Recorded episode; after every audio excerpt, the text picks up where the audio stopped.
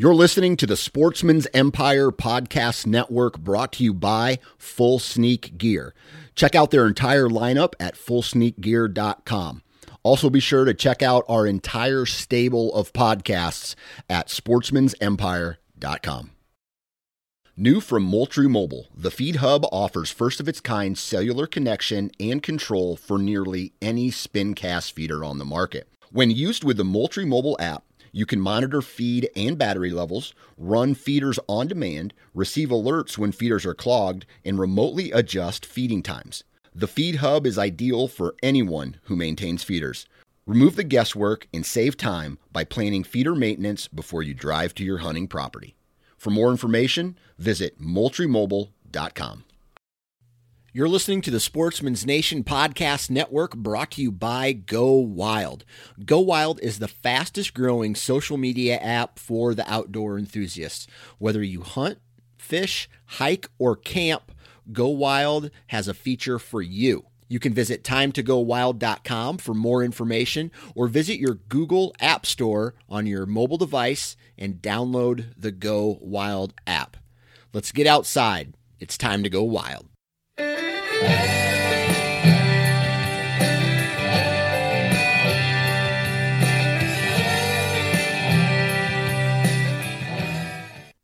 Thanks for listening to another podcast, the Habitat Heroes podcast, right here at Land and Legacy. This is Matt Dye. and Adam Keith. Man, oh man. Thanksgiving just happened. Yep. Full bellies. But it's getting time, prime time to hunt again. And the preparations from last year, or this, you know, off season, I think is when we really start to key into them. And we are we're always doing stuff, and we're always utilizing, you know, area thickets and this and that.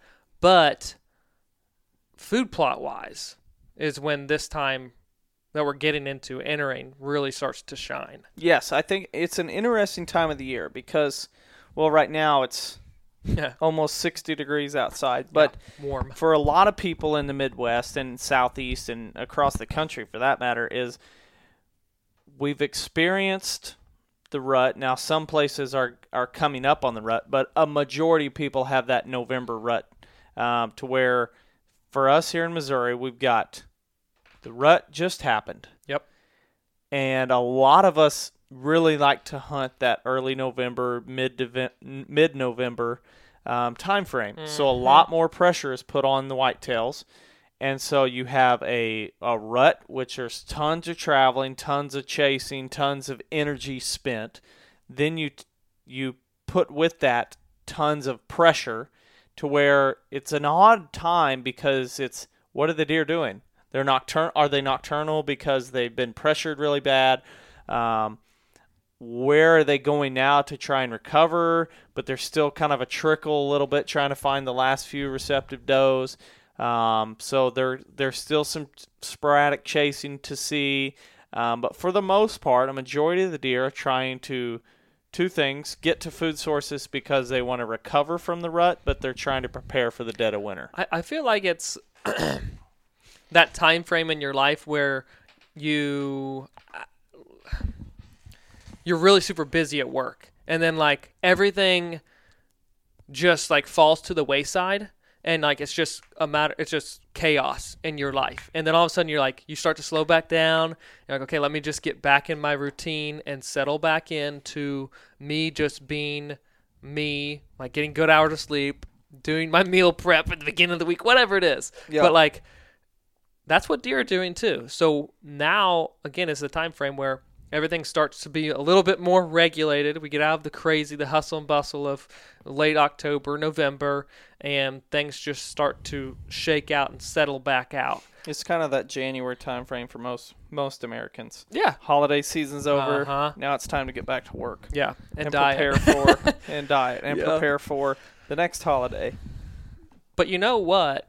Before we really, really get into this, uh, I, I started off and, and just jumped in, but we have a huge announcement. We do, and and they probably some of them probably saw it on Facebook, Yep. but if you haven't, Hello. Wake we've up. been talking about it for months now. But the first launch of the apparel line. This time it's just hats. Um, but and I shouldn't say just hats because it's pretty fantastic hats. I mean, they're they're on.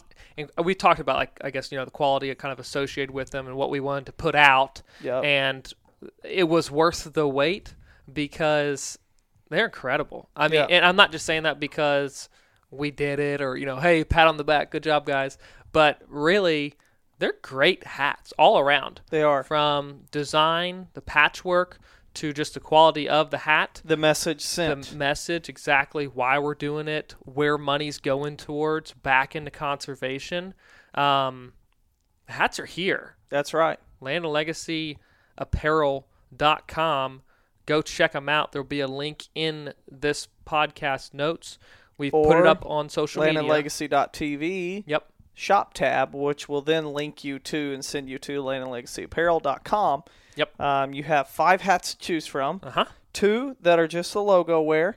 Uh, We or say are- just are- the logo wear, but are- they're pretty snazzy. There are our logo on the front. They're unstructured hats. One in a kind of a light brown driftwood khaki is the actual name, and then navy navy blue and khaki. Yep. And they are um, those are priced at what twenty four 23? something. Uh, 23 bucks. Right there under twenty five bucks somewhere in Yep. there. Um, and then we have the three conservation caps so far that are a quail hat, which is um, a replication. It's kind of a I don't know. It, our wife It's a would say cartoonish, Oh, but it's kind of a it's a it's a really cool artwork yes, of patchwork of original. several of, of a covey rising in a pine savanna with native grasses underneath, trying to replicate the southern pine plantations and savannas of the southeast. So it's like, holy crap, you guys got all that in a patch? Yep. Yep. and hidden in that patch is our logo as well. Yeah. Um, so it, it's really really cool. And the cool, the best thing about it though is with that hat, um, it's on a brown front. It's a two tone hat, brown front, khaki in the back, and five dollars of that the purchase price goes directly to Quail Forever. Yes. So you know, And know it may be every month or it may be Yeah. every quarter, but we're going to look at how many we sold, and then we're going to cut the check and send it directly to Quail Forever. So, um, boy, if you keep tangling those cords, you're going to short it out. Um, anyway, uh, and But- then we have the turkey hat, which Yeah. all uh, five dollars of each uh, hat purchase goes to National Wild Turkey Federation. Kind of a mountainous scene with a turkey half strut gobbler. So awesome. And then we and that's on a kind of a a, a olive. I think it's called Loden.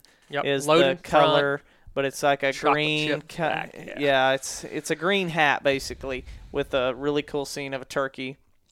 And once again, NWTF partner kind of thing there. Nothing official, but we're just going to send checks to National Wild Turkey Federation every month after we see the purchases. And then lastly, we have the tricolored hat, which is kind of a denim, light blue color, grayish color, um, with a gold bill and a cream kind of back. And you say, ugh.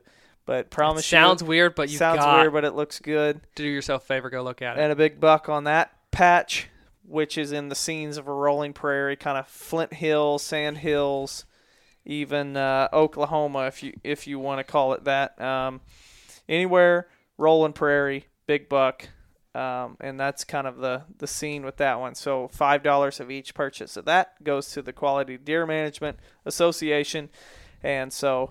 It, it ends up being, I think, uh, some people throw out that a percentage of this profit goes to um, this. For us, we just said five dollars, which I Yep. think ends up being like thirty three percent or just over thirty percent of the profits goes to right. um, conservation. So Yep.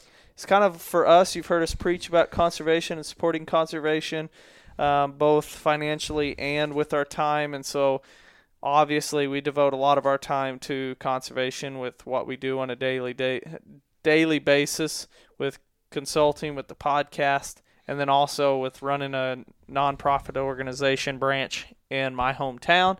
Um, but this is a way that we can support conservation and you by purchasing the hat. Well, I was gonna say, you know, not only do you look really snazzy wearing these caps around, but you know every every purchase you will be helping more habitat more game species and non-game species um, furthering their advancement and protection um, of private lands public lands Yep. uh, everything so again we're just cutting checks to these groups we've um, that each hat is associated with and you know let them spend the money the way they have in the past and that's protecting these animals That's right. And the save habitat. the habitat, save the hunt is National Wild Turkey Federation slogan. Um, so yes, this is a great chance for you to support us um, with purchasing a hat, but also support conservation. So win-win, right? win win Um, And and this- and since we're now have something to tease you with, um, we're keeping our eyes more on to the reviews on iTunes and as well as our page, the recommendation um, tab on our Facebook page, to where we're going to randomly select people throughout the year. And if we select you, you leave a, an awesome review. We're going to message you and find out your address and send you a hat. So Yep. that is a way for us to encourage you to le- re- leave reviews. I mean, shoot, you're listening to us already, so Thank might you as well help us out so we can continue helping others improve habitat. Um, so give us a review, give us a like, and then also, um, what's another way for them to get a free hat? Um, by leaving us a review, sharing our content. That's Yep. another thing. So we, do, anytime we do watch that closely. if you don't if you don't um, follow us on on Facebook or Instagram, it's a time to follow because the more you share, the better chance you have at getting a free hat. Yep. So um, anyway, uh, Definitely check it out. It's in the show notes. Um, landandlegacyapparel.com or landandlegacy.tv and click on the shop tab. Check it out again. These are the first five hats that we've released. We've got more in the works right now and other pieces of apparel that will be coming here soon t-shirts probably some hoodies maybe a beanie um, so be watching we will continue to update you guys on the rest of those releases um, and if there's any awesome um, discounts, whatever it is. But now is the perfect time to have them released and re- ready for the holidays. They make perfect gifts, so I encourage you guys to check them out and um, help us help in further conservation. So thank you guys very much for that and for listening weekly to the podcast. I guess to continue with our um, talk of the rut in yes. November. Before we jump into the rut, we have one more message as we prepare um, our notes, and and we'll jump right in. one of the biggest things you've probably picked up with the podcast is the fact that we always talk about long term lasting habitat techniques, recommendations, things you can do to a property that make sense for a long term investment and that complement the native landscape. So it only makes sense to work with Pure Natives, supplier of native seed for your property. They've got it all from bedding cover to wildflower mixes, pollinator mixes, CRP mixes, everything from a wide variety that you can provide for your native species, whether it be in a marshy area or a dry glade, wherever you're at in the country, they probably got something for you. And special to the podcast listeners, when you are placing an order, make sure you mention the Land and Legacy podcast for a 10% discount on all seed varieties.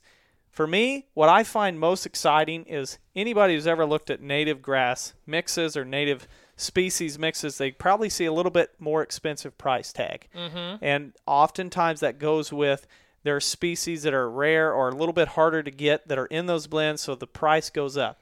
Working specifically with Pure Air Natives, we've come up with some blends that are very beneficial, but we've placed species in those blends that are a little bit more affordable. So instead of seeing a 400 or 500 dollar an acre price tag, we're looking at stuff under the 150 dollar price range That's per it. acre. So It's more important to see more acres devoted to good native habitat than it is to spend all that money. We want to make it affordable and have the good base species and let, let nature take its course and diversity come back into those stands.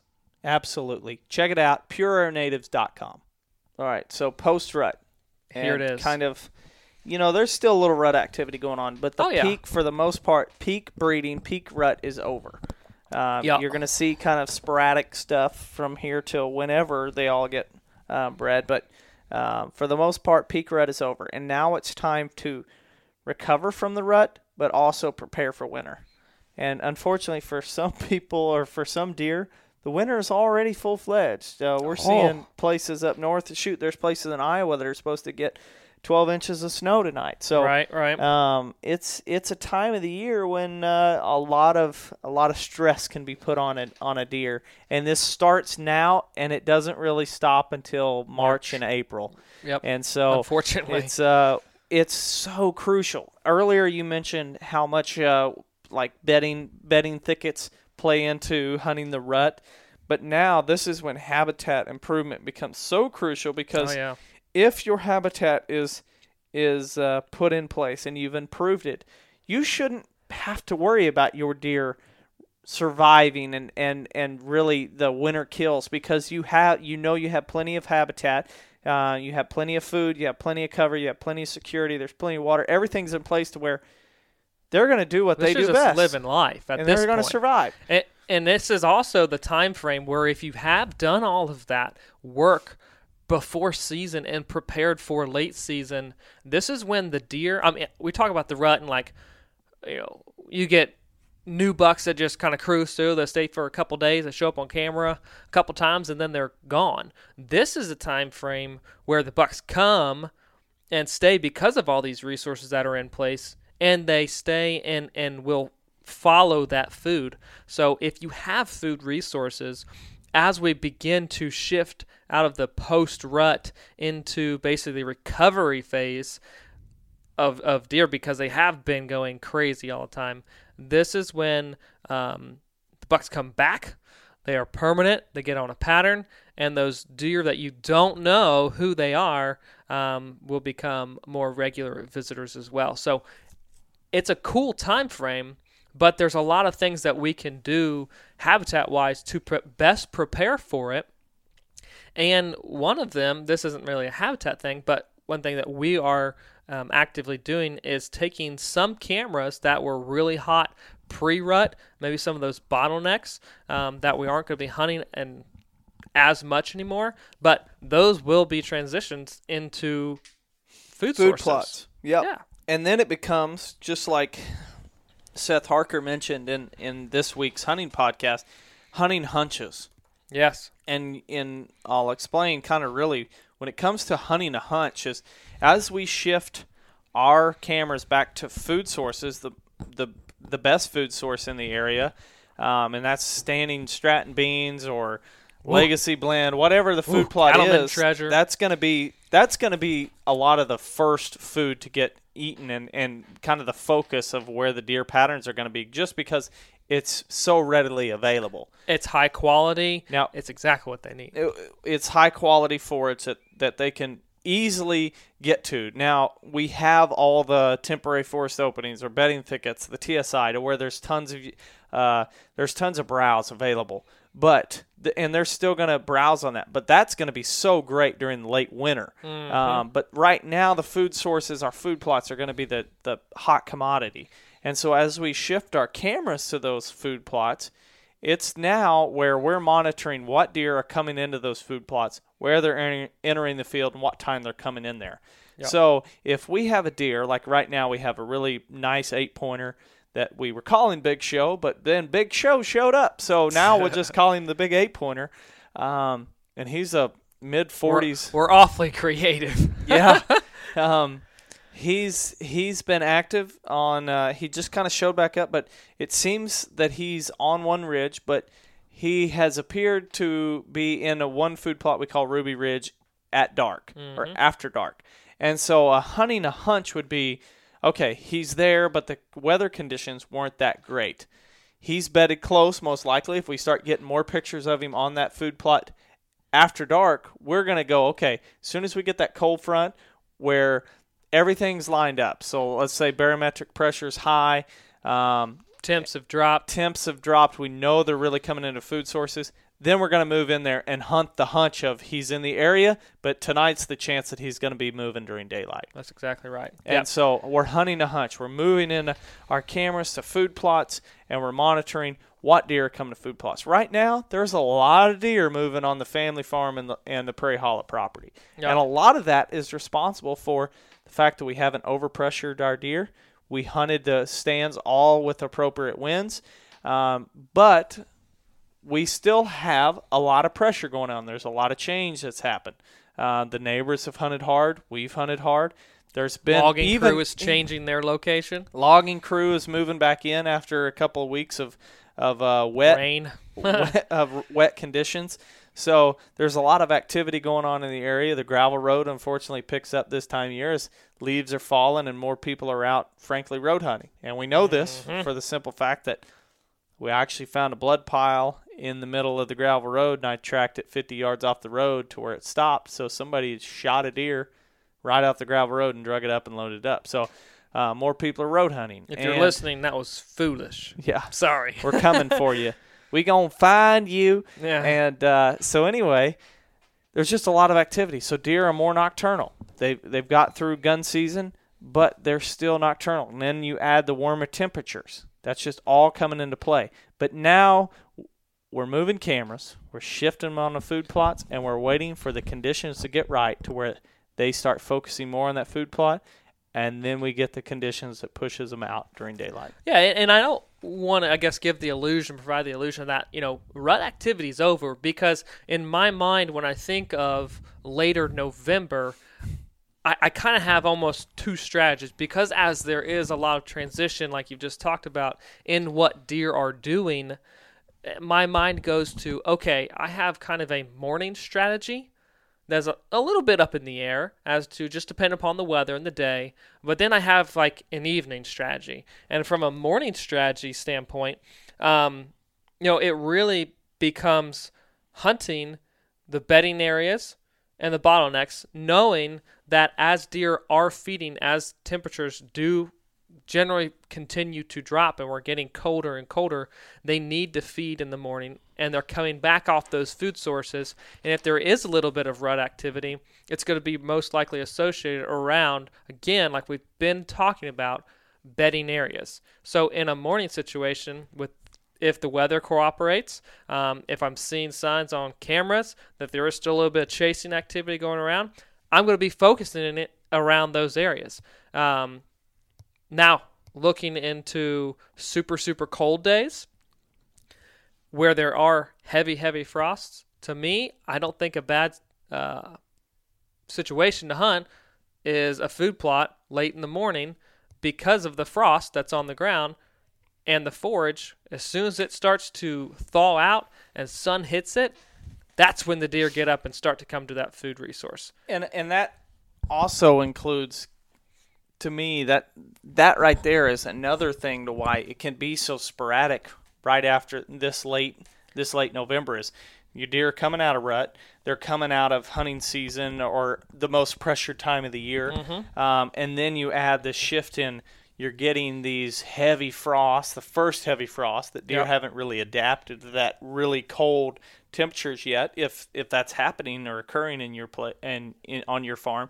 And so you then you throw that into it to where you have deer not going all the way back to a bedding area to Correct. bed they're kind of doing that early morning bedding somewhat close and then as soon as the frost melts get up feed a little bit more and then go to Then to basically make that full jaunt, Shift. walk all the way back into that good quality bedding area. And then that could lead to where they stay in that bedding area longer to where they're mm-hmm. not moving during the afternoon. So mm-hmm. you've got a lot of things to weigh out and try to understand what's happened to did that morning they moved like crazy because they bedded close to, there was a heavy frost. They bedded close to a food source for a little while got up fed for a little longer and then went all the way back. Mm-hmm. Is that coming into play? And, and, like, like you said, we're right now in that kind of weird temperature time frame where you know you get cold mornings, but then it warms up during the middle of the day, and it gets cold again in the evening, or it's just warm for like three days, and like just the patterns because of the changing weather and fluctuations, the patterns are all screwy, and it's like, oh my gosh, what do I do? But there are the there are the the key factors that you need to to be looking at is okay what are the deer doing how they're reacting on the cameras and make your moves from there based on and you really need to be studying this this time frame i think kind of like uh you would in october the, with the weather. You need to be looking at the fronts. You need to be looking at the pressure and watching how deer are reacting to that and making your your stands and your judgment calls based on that. Absolutely. I know a lot of good deer that have been killed right around Thanksgiving in in the Mhm. in the Midwest because of the the shift of they're going back. That it was a tough rut. They ran all over the country. Now they got to get back and build up some body fat. But one thing about them is, even though they've done all that and expelled all that energy and push, push, pushed, they don't want it to stop. A buck does not want the rut to truly be over. Yes, he is under stress and put his body through heck to get to this point. But if there's an opportunity to find a receptive doe, he is going to do it. Yep. And and those does are doing the same thing that we just described. They're going back to food sources. We've talked all October and November about cover and bedding thickets and, and does seeking out the best cover and trying to hide from those bucks. But now it's to a point where they they need to go to the food sources more regularly to build up body fat to where they can survive the winter. Absolutely. And Absolutely. so, what are some habitat things we can do to, um, once we understand this, what can we do to improve our hunting? What do you know? W- with all that chaos being said and, and and kind of things thrown up in the air as to what deer may be doing, there are definite strategies that you can use on a property and set it up in a manner that again this time of November, this portion of the rut, as there is so much changing and transition, that habitat will still uh, really predict their movements. One of those is improving the food sources on eastern facing slopes. Now, why does that even matter? Number one, we, ju- we just kind of talked about those those late morning feeding areas um, based on frost and cooler temperatures that are coming in. If you have an east facing slope, the sun is going to hit that area first and allow those areas to be the first ones to offer quality forage and Eh. forage that they want to readily eat. And that could go as far as you want to make a food plot. And okay, I want a food plot that's going to have the frost melted off of it first. Okay, great. But if you're in a situation where they're like, I'm lucky to get, uh, I have one food plot or two food plots on my farm. What can you do? This is where a bedding thicket, one of these TSI areas to where you promote this young forest, this early succession, maybe it's spraying out an old pasture and you're trying to encourage browse in these east facing slopes to where you know that is the food source Yeah. um, as deer coming back. And it may be as simple as uh, a bedding thicket on an east slope that's leading to a bigger bedding thicket where you're like, okay, they may bed here, but they may also pass right through and go to the bigger area. You still know where the deer are going to go. So you're already ahead of the game by offering maybe it's not a food plot, but maybe it's a native food plot. Maybe it's just better browse. But mm-hmm. overall, you're trying to improve the food on an east facing slope. That way, this time of year, you have the preferred food source during that mornings of heavy frost. And, and it sounds silly to be like, okay, I'm going to set up a, a food plot specifically for this time frame, or specifically with an east-facing exposure. Be, because of this, guys, is it really that worth it? And my mind goes back immediately to a hunt that took place. This was more middle of gun season, and actually, it was it was more middle of November. Um, However, it was a very cold morning watching a large food plot, um, and there was frost. It was down in the bottom, frost all over the food source. And as soon as the sun came up, there was zero deer in the food plot, none. And what we could see is like a little crown of a ridge uh, within the food plot. And as the sun came up, that was the first place that the sun hit and burnt the frost off. So 45 minutes after light, here come the deer both sides of the food plot coming out and they go to one spot in particular the very crown of that ridge. And then as the sun continued to rise it started to and these deer were 280 yards out but as the sun started to rise it was hitting the slope that was closer to us. So as it started to rise more and more frost started to burn off and you could slowly see that sun, basically the line of the shade and the sun, start to creep closer and closer and closer to us. And that's exactly what the deer did as well. They followed that sun into range and allowed, I was filming at the time, allowed the hunter to take a great buck. But it is that important. And if you ever watch deer in September timeframe, the first ones that come to a field where do they go? They start feeding in the shaded areas because the other areas are really hot. It's no diff. The only difference is it's flipped at this time of the year.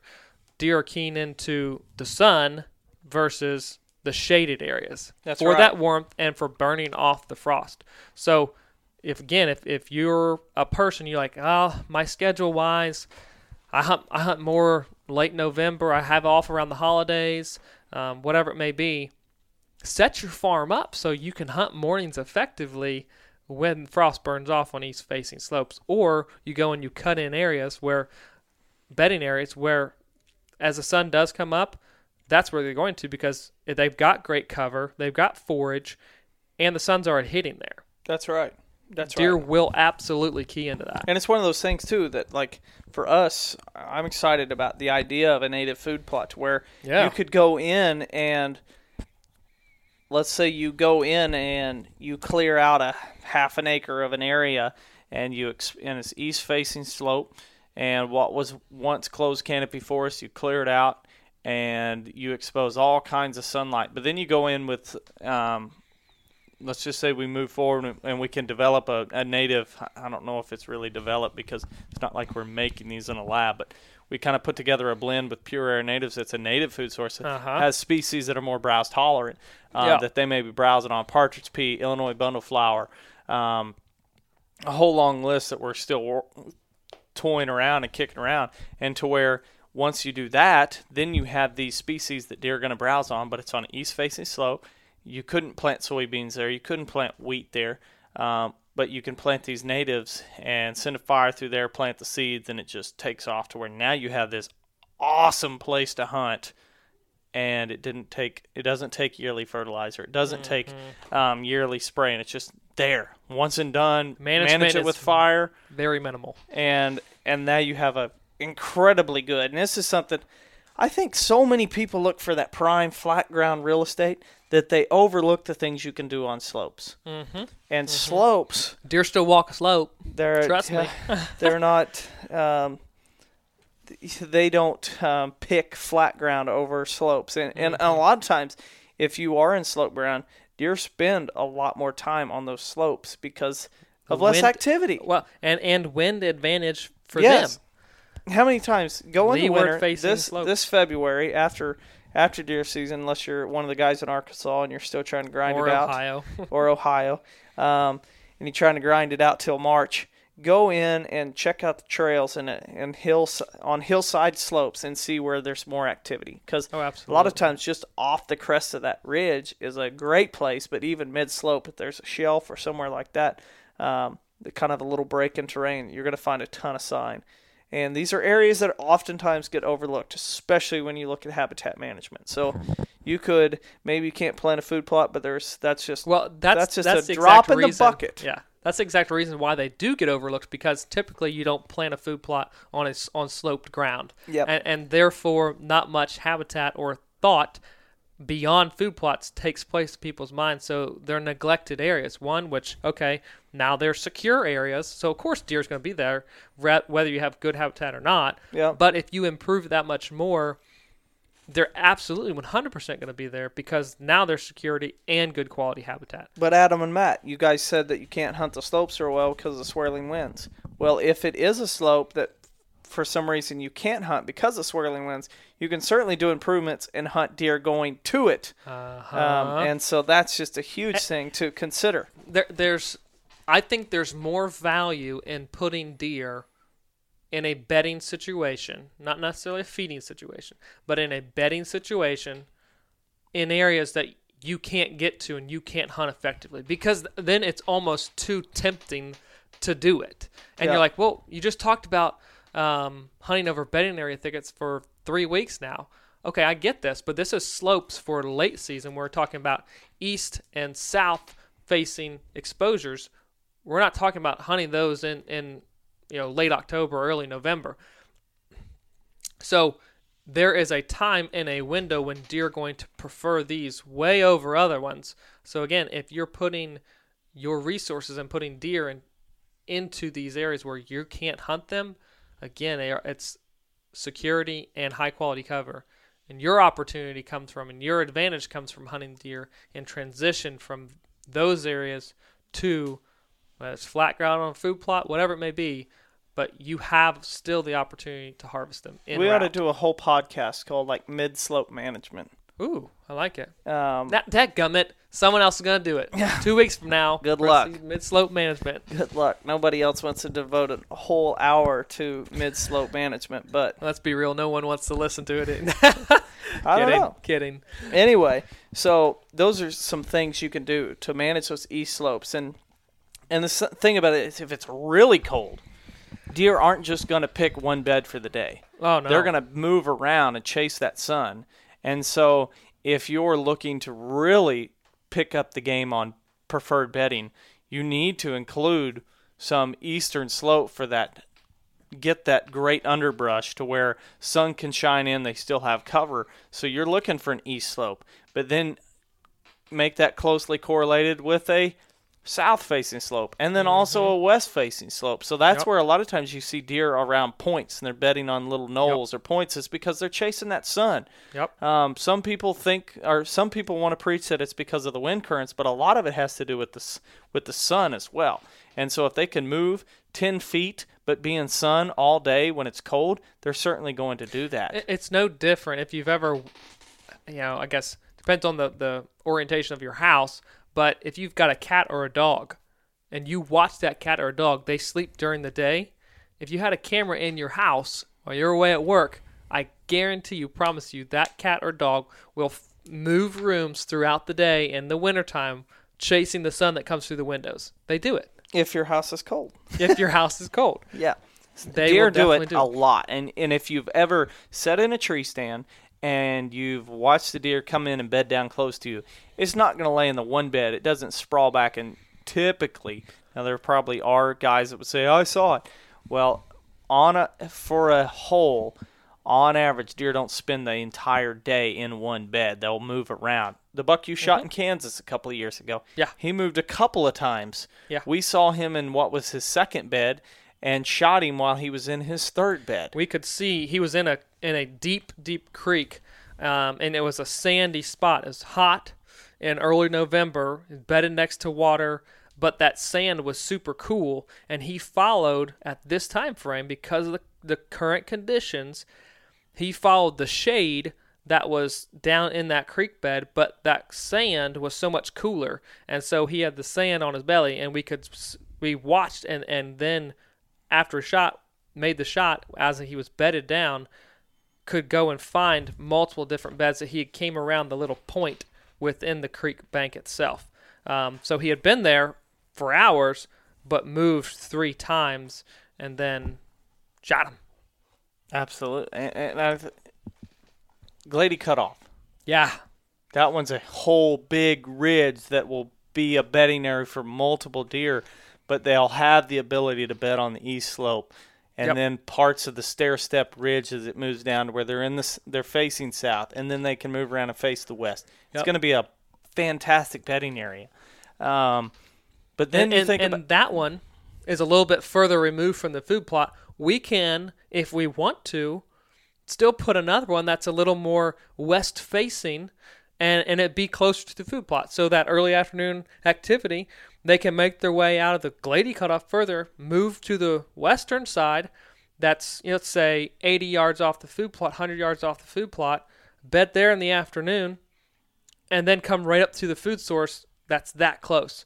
Like there's so many different things that we can do preparing for the late season when deer are making this shift to um, follow the sun throughout the day. We're gonna have areas, bedding areas, strategically placed so they get to the food plot within daylight hours. And so when you think about that from a layout, if you in a perfect world and you're trying to make the perfect bedding area for one perfect deer is you want the smallest area possible of providing that east south west facing. So you've got this small little area of a deer that you know's using that point or using that area to where he can be bedded and get the sun throughout the day. This is late season. I'm talking specifically the cold days of winter. You have that, and it's closely correlated with a food plot. So you know that, okay, he's bedded most likely in that spot, and he is coming to this food plot. trying to shrink that range down to where it's not pointing at a map and saying he's bedded in this whole 50 yard circle or 50 acre circle. You want to try and get it to where it's a two acre circle. And uh, you can do that by understanding kind of what slope, what and what the deer's needs are. And and you mentioned the name of this this area that we're talking about that lies on the Prairie Hollow property um, called Glady Cutoff, and we did a podcast number 84, podcast 84, turning destination plots into kill plots that revolved around this area. And we talk about the south the, the southern eastern and western exposure that this point can give and the late season strategy that we have set up for this. So if you want to um, go back and reinforce that information maybe you can understand this podcast a little bit better. Go listen and download podcast 84 and you can learn the exact way we set up this area um, to give you a little bit better understanding. But so moving moving on from just food plots and strategies for for bedding.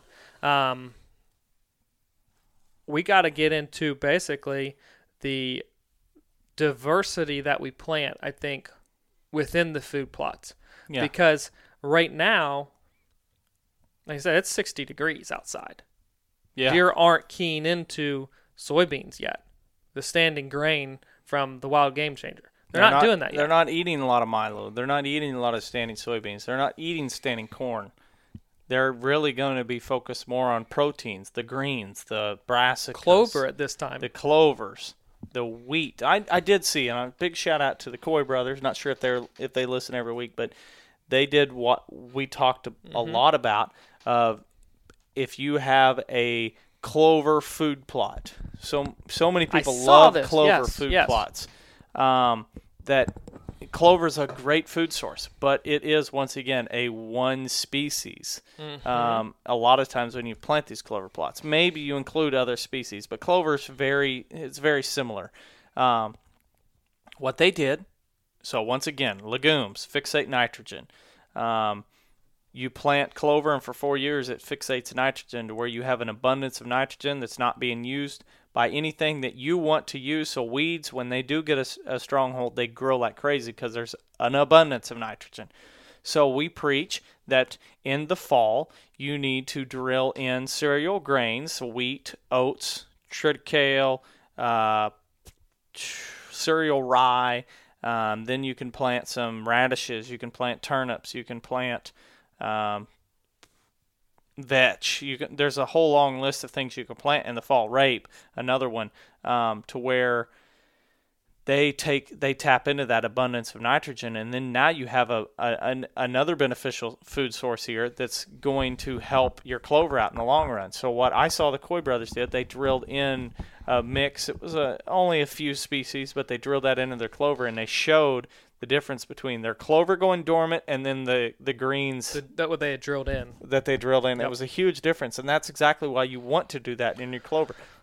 Clover, maybe you planted a perennial, it's still going to be there, and since you just planted a fall annual, it's really going to fill in the gap of when the when the perennial clover goes dormant. So you're getting the best of both worlds here. You're using up that nitrogen, but yeah. you're providing another food source, and you're basically putting something in place to where a weed you're fighting off weed suppression or, or fighting off weed control. So it's super easy, and it's another way to provide more forage on your farm. That's exactly right. Provide more forage in a farm without though expanding a food plot, creating another one. You're simply utilizing one that kind of in this time frame wore itself out as just sucking back into the ground to, to you know protect itself. The clover is, but now you're letting other forages express themselves within the same area.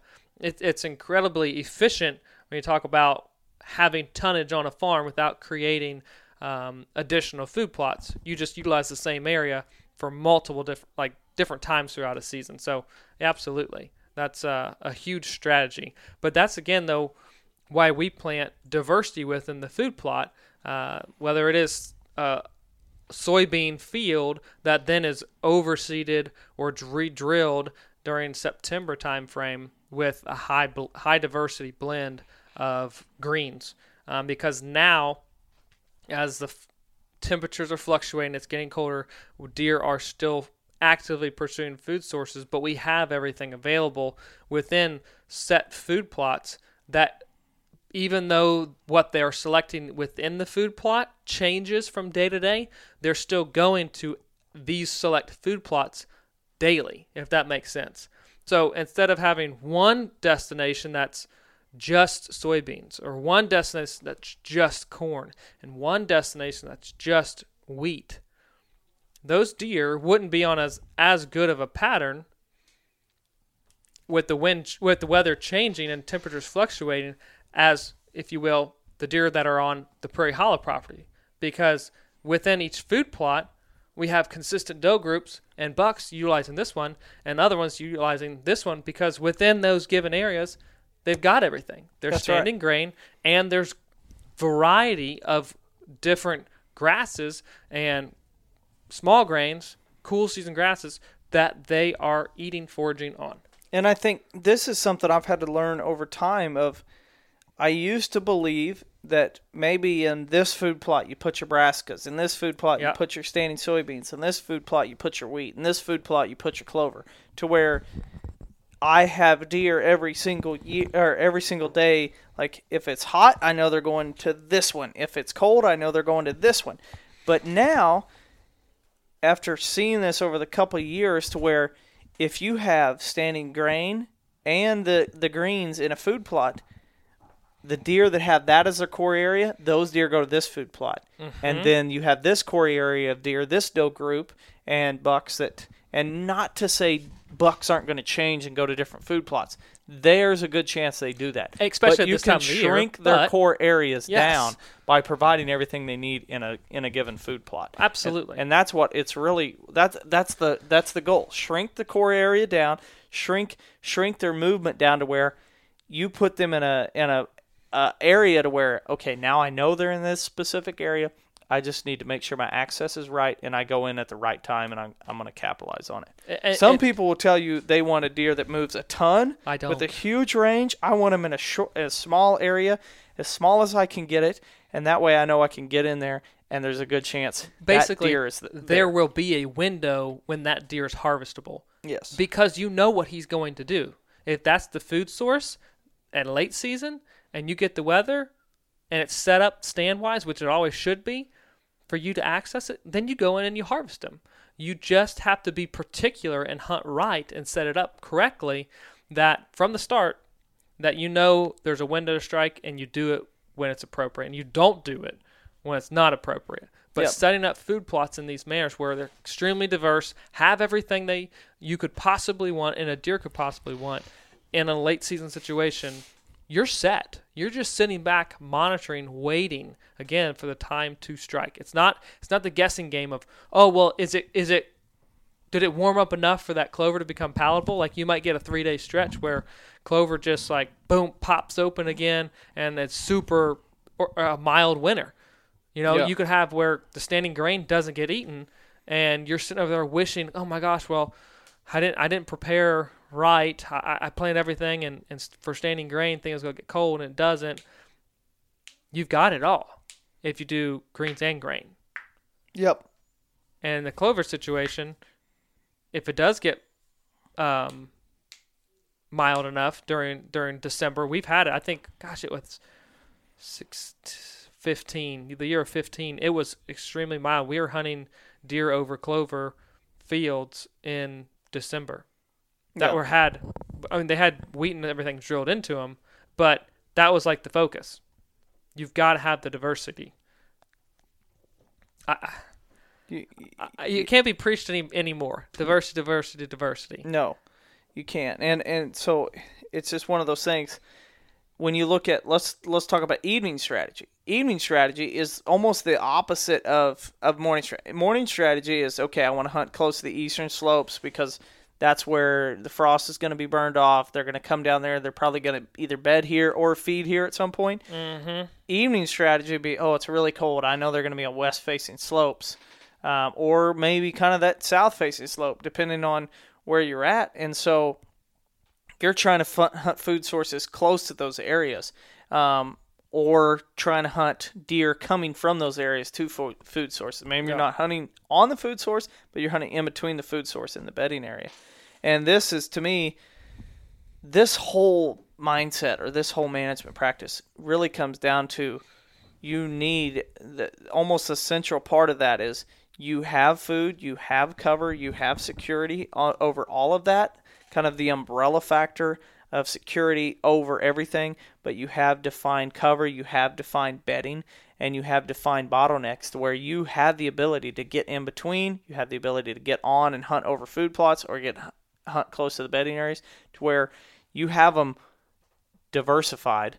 Once again, you have diversity within your food plots, but you have diversity within your with with your food plots where you have east facing, you have west facing, you have the ability to hunt regardless of the condition. Mm-hmm. Mm-hmm. You know, like with the the cost share programs that we've utilized, they look at basically um, a, a property and and kind of break for for certain programs anyhow, break an area down into 40 acre chunks and say, okay, does this have does this area have any openings, um, permanent forest openings? If no, then that area, that 40 acre block is eligible for that. So if you if you mentally break down your property into manageable chunks and say, okay, within this northern region, do I have everything a whitetail needs? Check, yes. In this eastern region, do I have everything a whitetail needs? Start to finish, great quality bedding with different exposures um, for sunlight purposes. Late season, do I have different forages? Yes. Do I have water? Yes. And you go around your property like that, you really begin to fine tune those areas and, and know that as I really intensively manage it, manage these portions of the property, 40 acre chunks, I have deer, their home ranges and core area, well, excuse me, their core area is really going to shrink down and make it that much more easy to harvest them because within each one, I've got everything a whitetail needs. Yeah. It's, it's, what's the right word? Um, pass. I'm trying to think of the right word. That, to me, you're just when, when you explain visually that, breaking out the property into units and a, and a management unit. Let's just say quadrants. There we go. Break your property into quadrants and say, okay, that food plot is the is the location, the feeding, the destination area within this quadrant. Over here in the northeast, I've got another quadrant, and this is the massive food plot. Build things around those quadrants. It, I mean, build have everything with that a whitetail needs within those quadrants. You know what and I I think a lot of times people fall into, including ourselves, of trying to manage the whole property in its entire. Oh, I got water over there. Oh, I've got food over there. If you break it down to where you provide multiple water sources, multiple food sources, multiple bedding areas, and they're all diversified. So some on the east, some on the west, some on south, whatever. To where you think about it like this: deer are social animals. There's a we talk about this I think last year, but social stress during the winter. Ugh, yeah. Um, You put large herds together; they're all basically fighting and competing for the same food sources or the same sources and yeah, bedding sources too. to where there's a lot of social stress and and when you put a lot of animals in place in a certain area you you make them more uh, prone to disease so it's not healthy to have your entire deer herd running to one food source Nutrition is down, stress is up. That's not a great situation to get deer healthily through winter the time. frame. winter and it and, uh, research has shown it's it's detrimental to um, plant communities Mm-hmm. which can be detrimental to small game species so you don't want to have a huge deer herd but you can provide more sources more food sources bedding cover sources security water by fragmenting your landscape out even more to where I don't know if there's any research to back this. This is just a theory of mine. But you can hold more deer on a property that has all of these water, food, cover throughout the landscape to where there's not defined. You you have quadrants. I, uh, let's just say per five acres or per 10 acres, I'm going to provide food, I'm going to provide cover, and I'm going to provide um, water all three of those in every 10 acres to where now you have deer don't have to travel as far to those food And- sources. And don't think that that food source has to be a food plot. No, In, in that explanation. Yes, it that- could be. It could be as simple as an east-facing, um, early successional la- Plant uh, community. plant community, And then and then a west-facing early unit. forest Yeah. or young forest. Um, it could be those, and that's what I would want it to be. Um, to where now you have so much food, so much cover, so much water um, across the landscape, to where my deer aren't constantly. I don't have all all my deer going to one food plot at night and fighting with each other and pawing. That's one thing that when you see a herd, you're like, ugh. You see a herd of deer running late winter, and it's like, man, you know that that that you're you have the food source. Well, I- I like say that that just screams that there's limited resources within that area. Absolutely. And you might be doing a great job of providing a limited resource. And yes, for a hunting standpoint, limited resources is a good thing. But even if you have multiple of those resources, the deer that utilize each one is still going to be regular because they're going there, eh, which is dictated by the weather. So yeah. I would much mu- much rather have multiple limited resources than one single area, large, let's say ag field that was the only one that got cover cropped in the area, where all the deer from miles around basically go to. Yeah. Or I'm thinking of Lebanon. And it's like Oh. that's the only place you go to. All the deer go. They come from every direction. The field fills up, and we're talking 80 to 100 deer in this one field. Yeah. I would rather have three of those fields spread out where I know there's a group of, let's just say 20 here, 30 that come into that food plot or that, that crop field, and another 40 over there. And in an ideal situation is you have five deer going there, ten deer going there, two deer going there. But we don't live in a perfect world. Nope. Um, so, but we can take one step back and say we, it, although it may seem cool to drive up and see 80 deer in a food or in a field, it's You not talk- what we want. That's that's where you get to truly monitor the social stress because all of a sudden those deer will just leave a field. Like some deer will think that they heard something, they start to run upfield, flags go up, tails go up, and all the deer are gone, and then they just have to filter back in because they're every every deer is so keyed up because they're watching and trying to monitor all these other deer that are in the field and they do weird stuff, unexplainable stuff, and there is a high social stress among that herd in those areas. So again, break it up. If you you know mentally think about your property in quadrants, if that helps, and and don't think you have to get every quadrant done or complete and all its diversity within you know the first year. If it helps you digest it, you know I'm gonna I'm gonna tackle quadrant one first, then two next year, and three year three, and four, so on and so forth.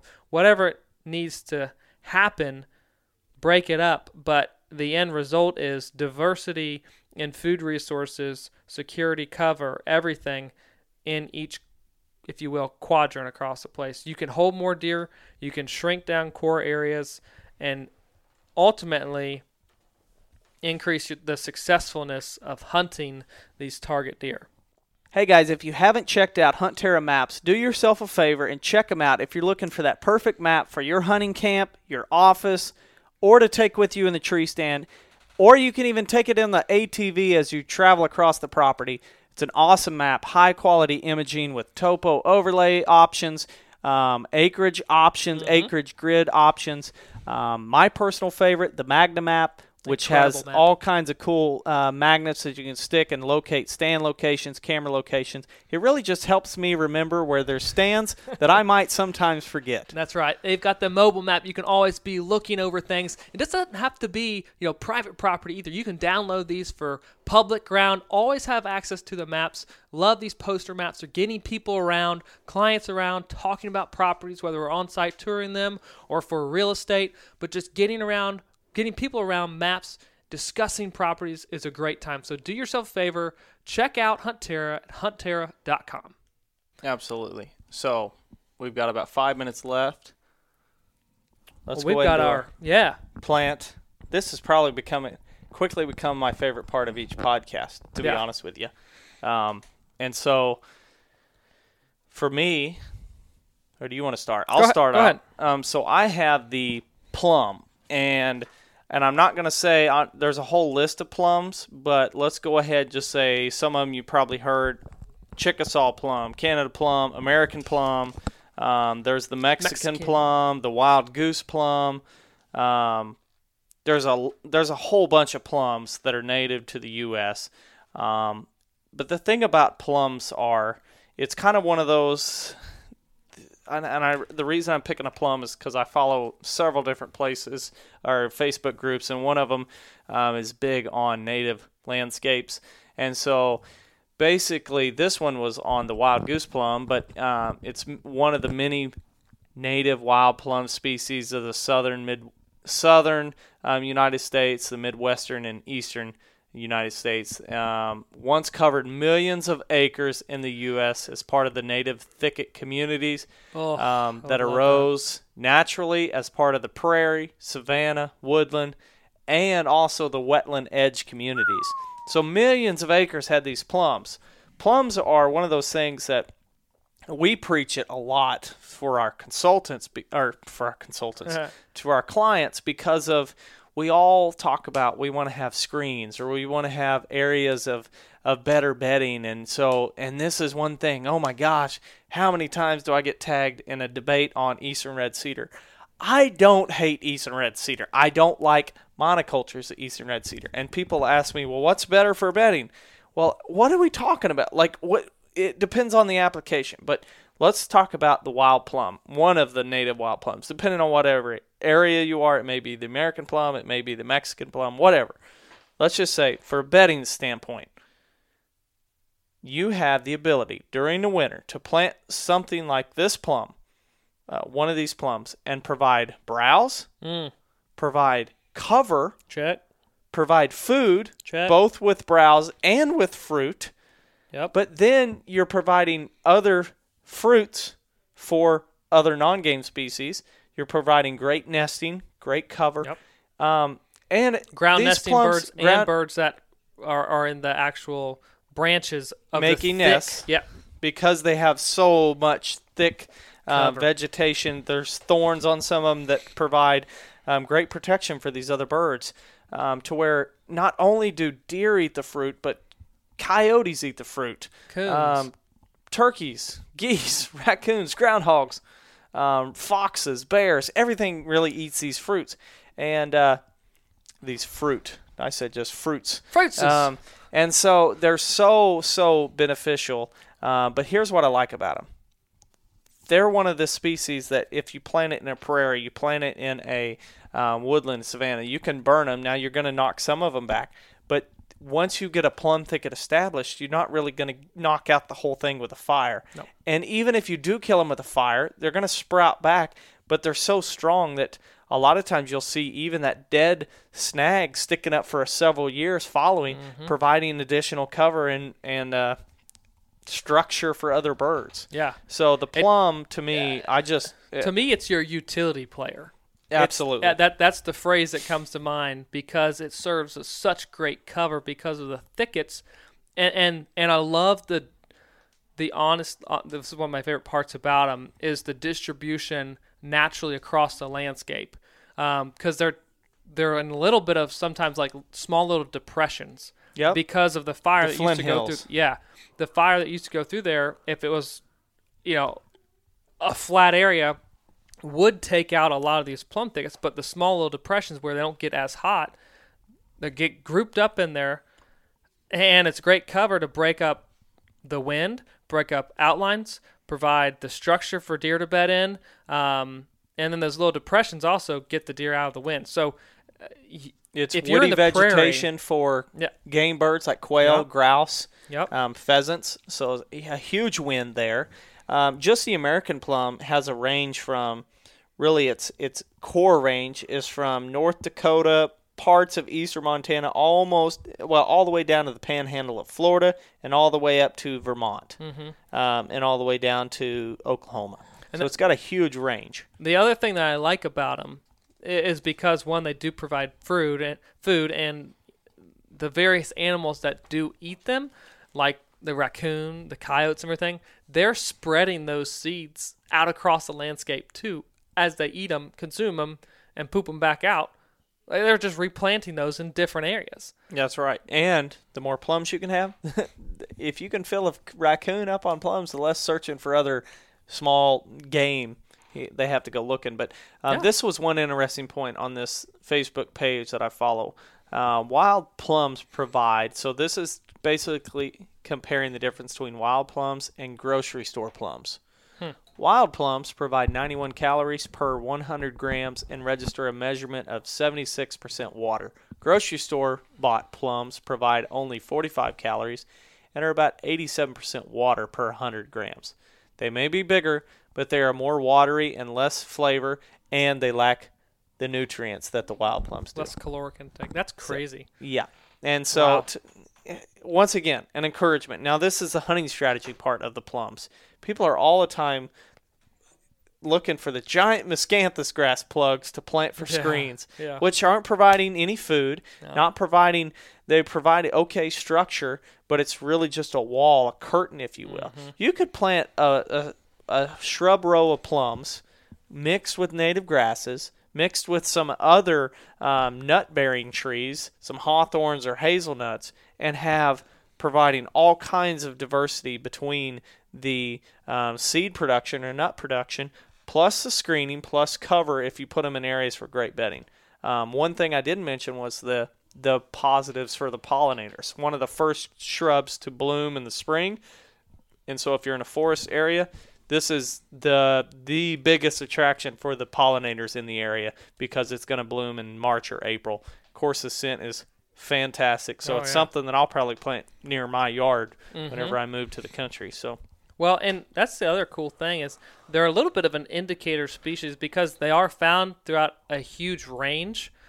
When we see them on a property, you know, it's like, hmm, hmm, this wasn't always like this. You know, Yeah. this wasn't always timber. You see some of these these small little colonies or, or groups trying to make it and utilizing what little bit of sun they have. It's like, guarantee if you want to this was not always wooded like this. Cut it out. Maybe, maybe that's a great place to start a bedding area thicket because when you do open it up, those those plums are going to spread out, and then you got all the other structure and the browse and the grasses will come back in. That, those are signs that we look for when we're, when we're on a property. and and that's what they are. They're a kind of a transition, an edge habitat, if you Yep. will. Uh, put that in quotes because a lot of times it's that transition between between one habitat to the next. But it's it's a super cool and a hugely beneficial species. So if you're looking to add some diversity to your property, better cover, better, better cover that also provides forage, look at one of your native plums for your range. Everyone likes to plant things. Plant a plum. And a plum doesn't Jigsaw. take pruning, doesn't take all the other work that maybe an apple tree does. So Yep. you can plant these native fruit trees, and uh, And, and when you do, I would say plant them in clusters. yeah, mimic nature. That's the way they grow. That's the way they do the best. They lean on one another. Plant them in clusters, in various areas throughout a property. and this is for me. If we're talking, I want to replicate nature, and I want to plant native grasses.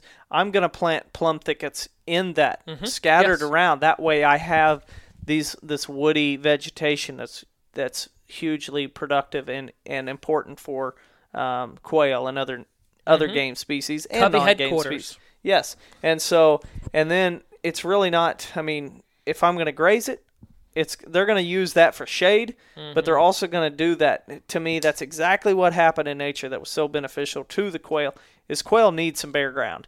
So if you have large herbivores finding a little bit of shade, trampling around these plum thickets, you're having woody vegetation that's providing overhead structure for quail and ga- and and bird species, but they have that dirt plus the insects that are brought in with the large herbivores. You know, there's someone out there be like, guys, it's just a plant. Yeah. But you can't think of it like that because of the significance that it plays in so many different life cycles, like we just talked about.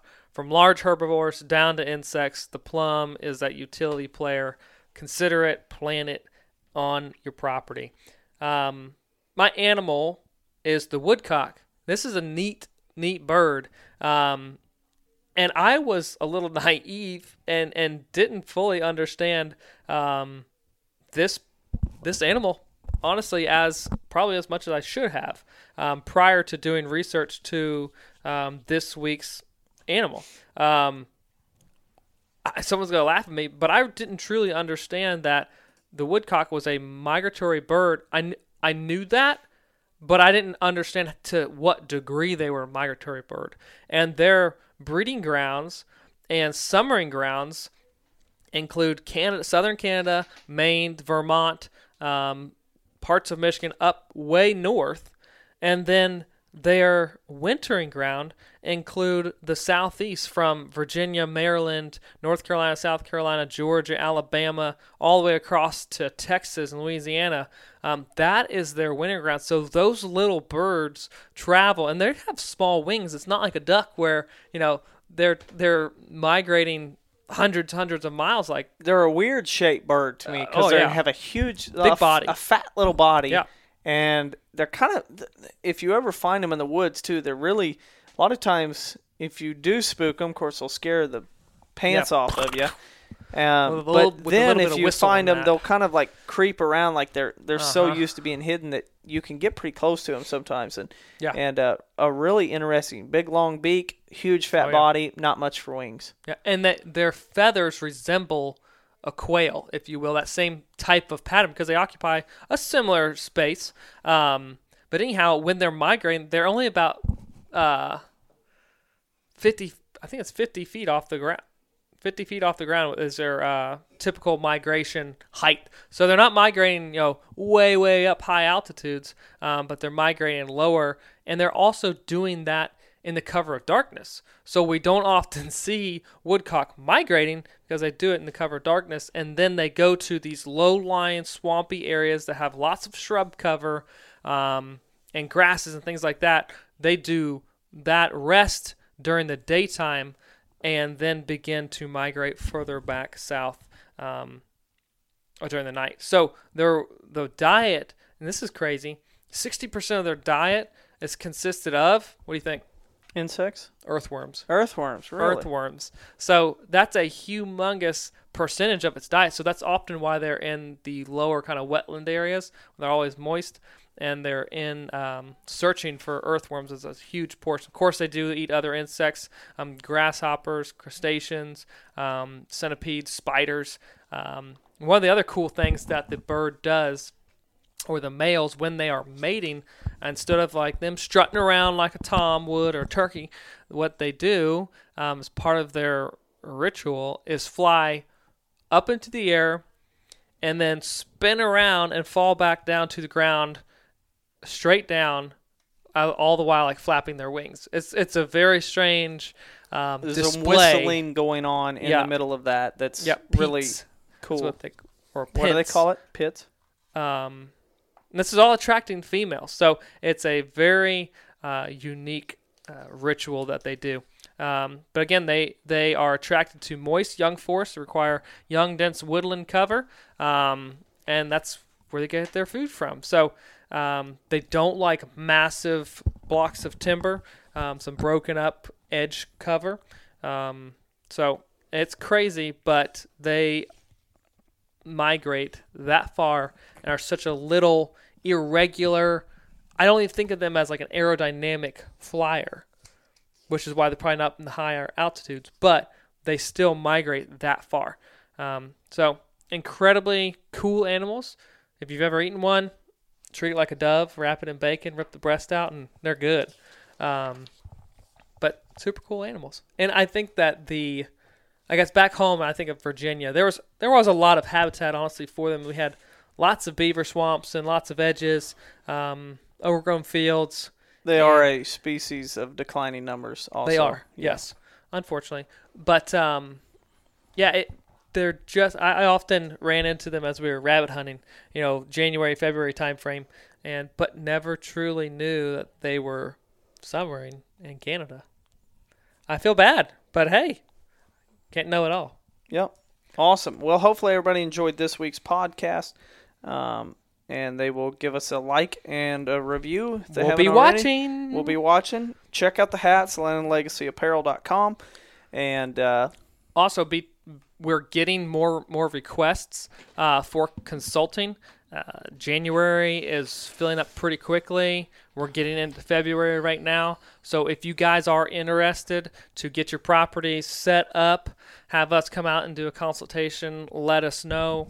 Um, email us at info at landandlegacy.tv. We'd be happy to talk with you guys and um, see what we can do and how we can help on your property. All right. With that being said, We'll catch you next week. See ya.